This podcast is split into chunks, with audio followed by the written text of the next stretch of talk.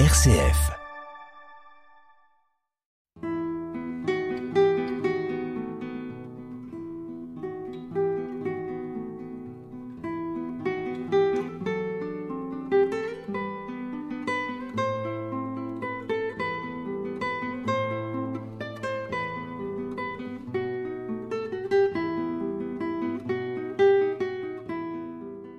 Dans la synagogue de Nazareth, Jésus déclara Amen, je vous le dis.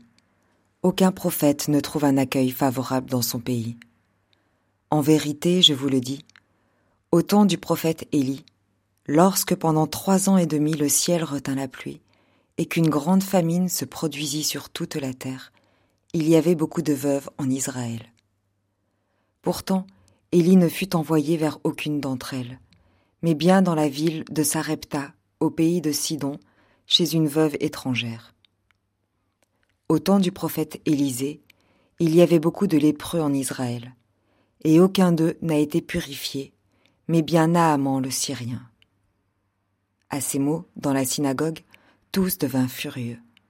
Ils se levèrent, poussèrent Jésus hors de la ville, et le menèrent jusqu'à un escarpement de la colline où leur ville est construite, pour le précipiter en bas. Mais lui, passant au milieu d'eux, allait son chemin.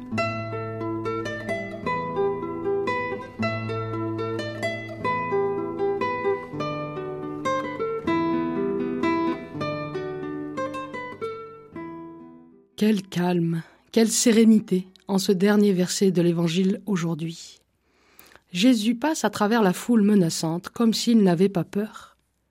C'est vrai que dans le récit de l'Évangile, Luc nous montre que les auditeurs de Jésus passent de l'étonnement à la perplexité, puis à l'incrédulité et à la colère. Tant d'émotions qui se succèdent ont probablement rendu cette foule à la fois houleuse et stupéfaite. Jésus passe à travers cette stupéfaction. Nul n'est prophète en son pays, dit le proverbe, et ce passage de l'Évangile non seulement le prouve, mais s'appuie dessus. Jésus explique à ses auditeurs que l'œuvre du salut de Dieu a été mieux accueillie par des étrangers, à l'étranger, que parmi ses coreligionnaires, parmi eux donc. On comprend la confusion de celles et ceux qui entendent ce discours de la part de celui qu'ils croyaient pourtant connaître, de celui qui semble ne pas être différent d'eux. Et pourtant si, Jésus est différent dans sa relation à Dieu, et eux ne l'ont pas vu. Le familier est trop banal pour y voir l'extraordinaire de la présence divine. Et là, cet extraordinaire est devant eux, il se montre de manière incontestable et vient bousculer leur compréhension de la vie, faire vaciller leur certitude. Jésus leur parle de la grâce de Dieu qui vient dans la vie des païens. Il y a de quoi se mettre en colère contre cette remise en question de leur certitude, de leurs habitudes. Mais cette colère n'est pas encore prête à se changer en violence. Peut-être même est-ce une colère contre eux, contre leur propre impréparation.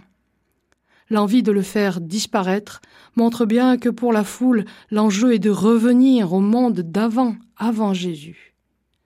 Il semble qu'il les comprend alors, et tout en étant au milieu d'eux, il va son chemin à l'image de son ministère parmi nous, présent même au milieu de nos colères, même au milieu de nos haines et de nos violences lorsqu'elles ne sont que l'expression de nos peurs, dans un monde qui change et nous bouscule.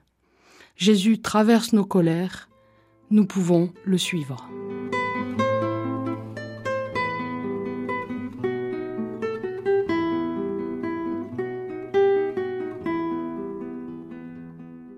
Notre Père qui es aux cieux, que ton nom soit sanctifié, que ton règne vienne que ta volonté soit faite sur la terre comme au ciel. Donne-nous aujourd'hui notre pain de ce jour.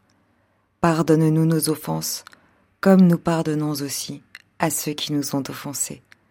Et ne nous laisse pas entrer en tentation, mais délivre-nous du mal. Car c'est à toi qu'appartiennent le règne, la puissance et la gloire pour les siècles des siècles. Amen.